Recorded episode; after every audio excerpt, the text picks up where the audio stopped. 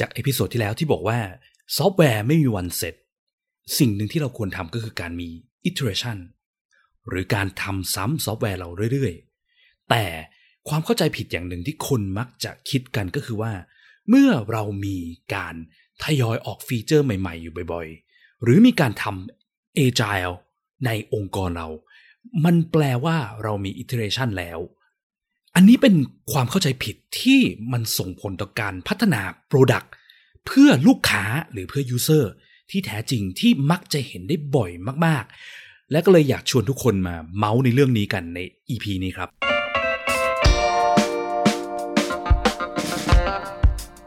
ยินดีต้อนรับเข้าสู่ผักสดพอดแคสต์รายการที่จะพูดถึงการพัฒนาโปรดักต์ให้ดีที่สุดสำหรับลูกค้าของคุณ เพื่อธุรกิจที่ยั่งยืนกว่าด้วยกระบวนการ user experience design และ research กับผมพิษพิจารณาลัตนาที่คุณ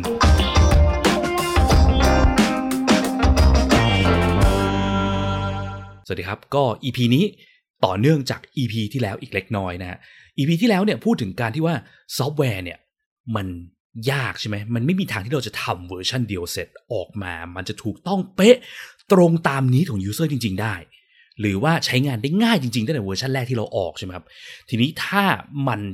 ใช้งานยากหรือว่าไม่ตรงตาม need ของ user สิ่งที่เกิดคือ user ก็ไม่ใช้มันใช่ไหม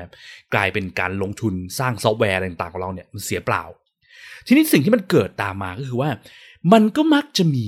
common misunderstanding ที่คนมักจะเข้าใจผิด คิดว่า คำว่า iteration หรือการทำซ้ำเนี่ยมันแปลว่าการออกเวอร์ชันใหม่ๆ อยู่เรื่อยๆนะครับหลายๆ องค์กรเนี่ยมักจะมีแบบมีทีม dev เนาะองค์กรที่เขามีเงินนิดนึงเนี่ยก็จะมีกับทีม dev ภายใน มีการทำ agile process เพื่อออกเวอร์ชันใหม่อยู่เรื่อยๆใช่ไหมครับอาจจะมี UX ภายในองค์กรด้วย แล้วก็มีทีม Dev ทีม PO PM อะไรก็แล้วแต่ใช่ไหมครับเขาคอยผลิตซอฟต์แวร์ออกเวอร์ชันใหม่เรื่อยๆ ก็เลยคิดว่า โอเค เนี่ยเรารอดแล้วเรามี iteration เพราะว่าเรามีการออกเวอร์ชันใหม่อยู่เรื่อยๆนะครับ อันเนี้ยเป็นความเข้าใจผิดที่ผมแบบเจอบ่อยมากๆนะครับ อันนี้ประสบการณ์ส่วนตัวผมเนาะถ้าเกิดคนอื่นไม่ได้เจอแบบผมอะไรเงี้ยก็ลองแชร์ประสบการณ์ที่เคยเจอมาให้ฟังกันหน่อยได้นะครับ อาจจะพิมพ์ในคอมเมนต์หรือว่าเอ่อมา message หามาทางเพจผักสดอะไรอย่างงี้ก็ได้นะครับ แต่ว่าไอ้เรื่องเนี้ยไอ้ที่บอกว่า common misunderstanding ที่คนมักจะเข้าใจผิดบ่อย แล้วมันส่งผลทำให้ซอฟต์แวร์ที่มันออกมา ก็ยังมีปัญหาอยู่ดี ไม่ได้ใช้งานง่ายหรือไม่ได้ตรงกับ user need อ้าวทำไมล่ะ ก็ถ้าเราทำ agile หรือเรามีการออกเวอร์ชันใหม่อยู่เรื่อยๆ มันก็แปลว่าเราก็ควรน่าจะออกของที่มันตรงกับ user มากขึ้น แก้ปัญหาที่ตอนแรกพูดไปก็คือว่าใช้งานยากหรือว่าไม่ตรงกับ user need ได้ ไม่ใช่เหรอครับ แต่ว่าจริง ๆ แล้วถ้าเราลองมาดูนะครับ ปัญหาอย่างหนึ่งเนี่ยคือ การออกเวอร์ชันใหม่เรื่อยๆ ไม่ได้แปลว่าของใหม่ที่มันออกมามันจะดีขึ้นนะครับ ถ้าเราไม่ได้มีการรับ feedback จาก user จริง ๆ กลับมาพัฒนา product ของเรานะครับหลาย ๆ ครั้งเนี่ยสิ่งที่มันเกิดคือ หลาย ๆ องค์กรมองว่าการออกเวอร์ชันใหม่ คือการเพิ่มฟีเจอร์ใหม่ไปเรื่อย ๆ การทำ agile คือการที่เฮ้ยเราจะได้ออกซอฟต์แวร์ได้เร็วขึ้น ทยอยออกฟีเจอร์มากขึ้นเรื่อย ๆ ความสำเร็จของซอฟต์แวร์วัดจากปริมาณฟีเจอร์ที่เรามี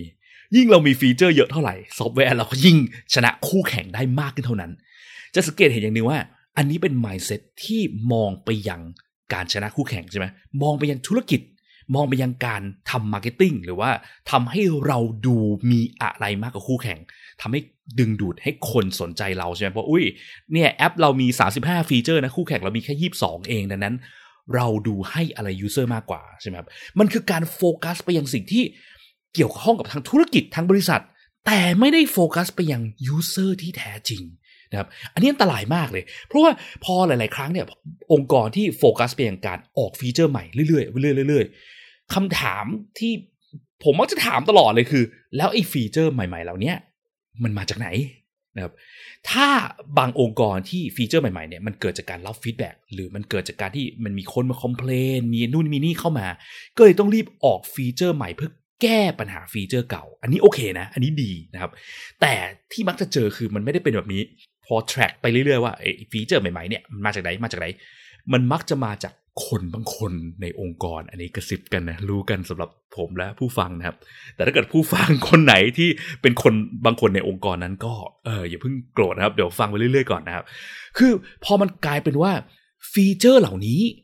มันมาจาก คนบางคนในองค์กร ซึ่งโดยทั่วไปเนี่ยมักจะเป็นคนที่อยู่เบื้องบนเนาะที่มีอำนาจในการสั่งอะไรเงี้ยความน่ากลัวคือไอ้ไอเดียที่มันลอยเข้ามาเนี่ย มันมีโอกาสที่ภาษาอังกฤษใช้คำว่า cloud our judgment หรือภาษาไทยเรียกว่าอะไรเดียวเรียกว่ามันทำให้เราหน้ามืดตามัว อยากจะได้ฟีเจอร์นั้น เพราะว่าผมเคยไปเรียนคลาส coaching แล้วเอออาจารย์ที่สอนเนี่ยเขาพูดประโยคหนึ่งซึ่งมันมันจริงมากๆเลย เขาบอกว่า the best idea in the world is my idea นะครับหรือไอเดียที่ดีสุดในโลกคือไอเดียตัวฉันเองเนี่ย เมื่อไหร่ก็ตามที่เราคิดไอเดียบางอย่างออกได้ มันจะทำให้เรายึดติดกับไอเดียนั้นมาก แล้วเราจะรักในไอเดียแล้วจะตื่นเต้นกับมัน มีโอกาสสูงมากที่เราจะไม่มองอย่างอื่นอีกเลย นอกจากไอเดียนั้น ทีเนี้ยมันก็กลับไปเฟรมที่ตอนแรกบอกใช่ไหมการที่โฟกัสเพียงแค่ไอเดียเนี้ยมันคือการที่เราไม่ได้มอง user แต่มองที่ไอเดียเราเอง เรารักในไอเดียเรามากกว่า user หรือ customer ของเรา มันก็เป็นการที่ ทำให้เราผิวเผินเนี่ยเหมือนกับเรามองว่าเอ้ยเรามีการออกเวอร์ชันใหม่นะอะไรเงี้ยเรากำลังออกเวอร์ชันฟีเจอร์พวกเนี้ยเพื่อ user ของเรา แต่เคยไปถาม user สักคำหรือยังว่า อันนี้มันเป็นสิ่งที่ตรงกับสิ่งที่ user ต้องการจริงหรือเปล่า หรือมีการไปทำ research เพื่อทำความเข้าใจว่า need จริงๆของ user คืออะไรหรือยังนะครับ เพราะถ้ายังไม่ทำเนี่ยไอเดียต่างๆเหล่านี้มีโอกาสผิดเสมอ และมันจะน่ากลัวเข้าไปอีก เพราะว่ามันจะกลายเป็นการที่เราเอาไปทุ่มทุนกับสิ่งที่ มันไม่ได้ถูกต้องตรงกับที่ user ต้องการจริงๆไง พอไปทุ่มกับสิ่งที่ไม่ได้ถูกต้องไม่ได้ถูกตรงตามที่ user ต้องการหรือแก้ปัญหาให้ user ได้ user ก็ไม่ใช้ พอ user ไม่ใช้ก็กลายเป็นซอฟต์แวร์หรือ product ที่สร้างขึ้นมา เพื่อสนอง need ตัวเราเองไม่ได้สนอง need ให้ user นะครับ ซึ่งเป็นสิ่งที่ประสบการณ์ส่วนตัวผมเจอบ่อยมากๆเลยนะครับ แล้วผมว่ามันเป็นปัญหาที่ทำให้วงการ ซอฟต์แวร์วงการ digital product development ในบ้านเราเนี่ยมันมันยังสร้างของออกมาไม่ได้ตรงตาม user need ที่แท้จริงเพียงพอ หรือว่าไม่ได้สร้างของออกมาแล้วมันใช้งานง่ายนะครับ เพราะว่าเราไม่ได้โฟกัสกับการแก้ปัญหาให้ user แต่เราโฟกัสกับการออกฟีเจอร์ใหม่ๆ เพิ่มขึ้นเรื่อยๆนะครับโอเค ถ้าเราอยากจะสร้างของ เพื่อแก้ปัญหา user ก็ต้องมี process การไปรับ feedback จาก user ใช่ไหมครับ อันนี้ขอ refer กลับไปยังตอนเก่าๆ ที่พูดเรื่องพวก design thinking เนาะพวก process การทำ design thinking design process คือการที่เราจะต้องมีการไป understand create test ใช่ไหมไป test หรือไป understand ไปเรียนรู้จาก user กลับมาก่อนที่เราจะเกิดการ create ขึ้นนะครับ ไม่ใช่ว่า create ทุกอย่าง based on สิ่งที่เราคิดในหัวนะครับแล้วก็เวลาที่เราคิดอะไรบางอย่างออกมา ต้องมีการไป test ด้วย ไม่ใช่ว่าคิดปุ๊บสร้างปับ๊บพอสร้างปั๊บมีโอกาสผิดสูงนะครับ อีกเหตุผลหนึ่งเนี่ยที่มันทำให้การที่เราเพิ่มฟีเจอร์เข้าไปในแอปพลิเคชันในตัว product เราเยอะๆเนี่ยมันจะกลายเป็นปัญหามากขึ้นไปอีกเท่าหนึ่งเนี่ยคืออะไร คือการที่ว่าหลาย ๆ ครั้งเนี่ยหลาย ๆ ที่เนี่ยมักจะมองซอฟต์แวร์เหมือนเป็น physical product เหมือนเป็นฮาร์ดแวร์เนาะเหมือนกับการอะเราขายของขายอะไรดีขายเสื้อใช่ไหมเวลาที่เราขายเสื้อเนี่ยเราแถมของให้ลูกค้าเรา ลูกค้าชอบใช่ไหมครับอะสมมติเอ้ยเดี๋ยวพี่แถมถุงเท้าให้คู่หนึ่งนะจ๊ะ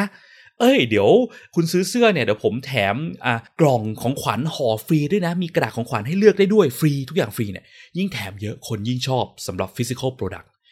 แต่พอมันกลายเป็น digital product เนี่ยมันไม่ได้เป็นแบบนั้นนะครับยิ่งเรามีฟีเจอร์มีอะไรมากขึ้นเท่าไหร่แล้วฟีเจอร์เหล่านั้นไม่ได้เป็นสิ่งที่ user ของเราต้องการจริง ๆ มันแปลว่าเรากำลังเพิ่ม complexity หรือความซับซ้อนเข้าไปในตัว Product ของเราใช่ไหมเมื่อไหร่ก็ตามที่มีคาว่าความซับซ้อนสิ่งที่ตามมา ก็คือ usability problem หรือปัญหาการใช้งานยากนะครับอันนี้มันเป็นสิ่งที่คู่กันเลย ยิ่งเราซับซ้อนเท่าไหร่ ความใช้งานยากจะสูงขึ้นเรื่อยๆนะครับเราก็ต้องมีคนที่เก่งมากๆ ในการมาช่วยแก้ปัญหาความซับซ้อนตรงนี้เพื่อทำให้มันใช้งานได้ง่ายนะครับ แต่มันก็ไม่เสมอไปเนาะคือถ้าเราเพิ่มฟีเจอร์แบบอยากยัดอะไรยัดเข้าไปมั่วซั่วเต็มไปหมดเลยเนี่ย ผมว่าเอาดีไซเนอร์ที่เป็น lead UX designer จาก Google หรือจาก Apple มาช่วยแก้ก็มีโอกาสแก้ไม่ได้สูงเหมือนกันนะครับ เพราะการแก้ปัญหาทำให้ของมันใช้งานง่าย มันไม่ง่ายมันยากนะครับ ลองคิดถึงประสบการณ์การใช้งานแอปพลิเคชันในมือถือเราเองก็ได้ฮะพอจะนึกถึงแอปบางแอปออกไหมครับที่เวลาที่เรากดเข้าหน้าแรกเนี่ย เจอหน้าแรกปุ๊บเราแบบรีบกดไปแท็บอื่น หรือเมนูอื่นทันที แล้วเราไม่แม้กระทั่งไปแตะไปยุ่งกับหน้าแรกเลย เพราะว่าหน้าแรกมันมีอะไรก็ไม่รู้เต็มไปหมด เชื่อว่าคุณผู้ฟังน่าจะเคยมีประสบการณ์แบบนี้นะครับ ไม่ว่าจะเป็นแอปช้อปปิ้งหลายที่แอปแชทแอปธนาคารต่างก็มักจะมีเรื่องพวกนี้เสมอเนาะ มีหน้าที่เราแบบเห็นปุ๊บแล้วเราไม่อยากยุ่งกับมันเลยเรารีบเปลี่ยนไปหรือพุ่งไปที่อื่นทันที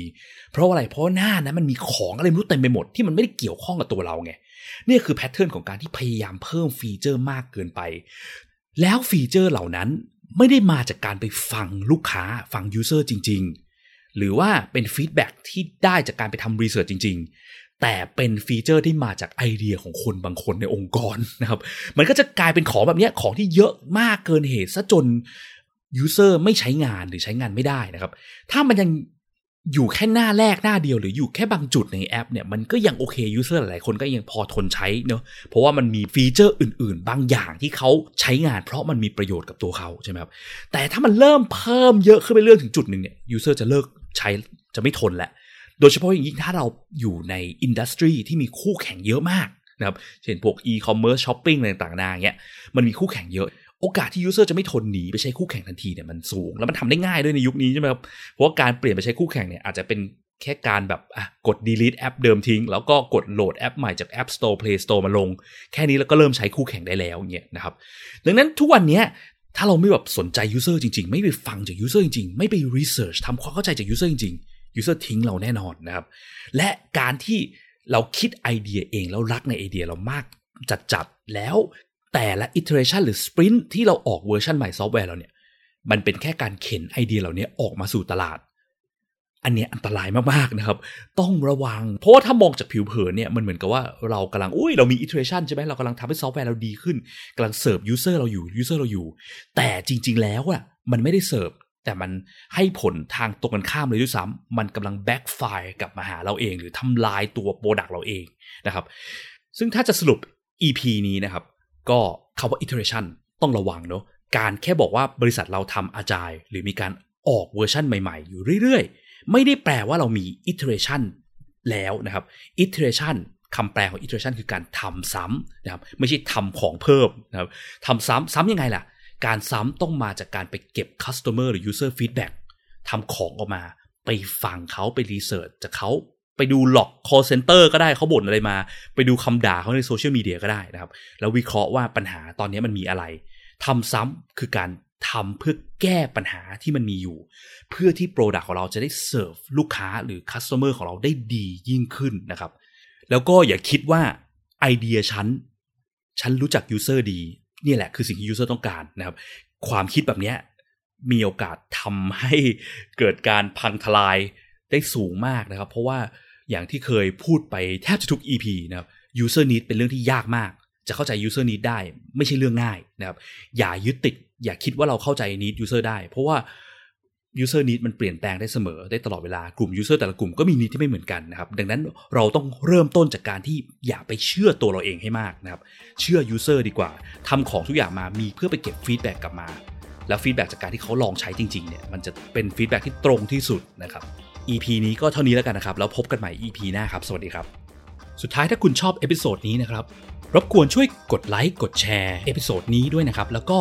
ถ้าคุณยังไม่ได้กด Follow อย่าลืมกด Follow หรือ Subscribe ในช่องทางที่คุณฟัง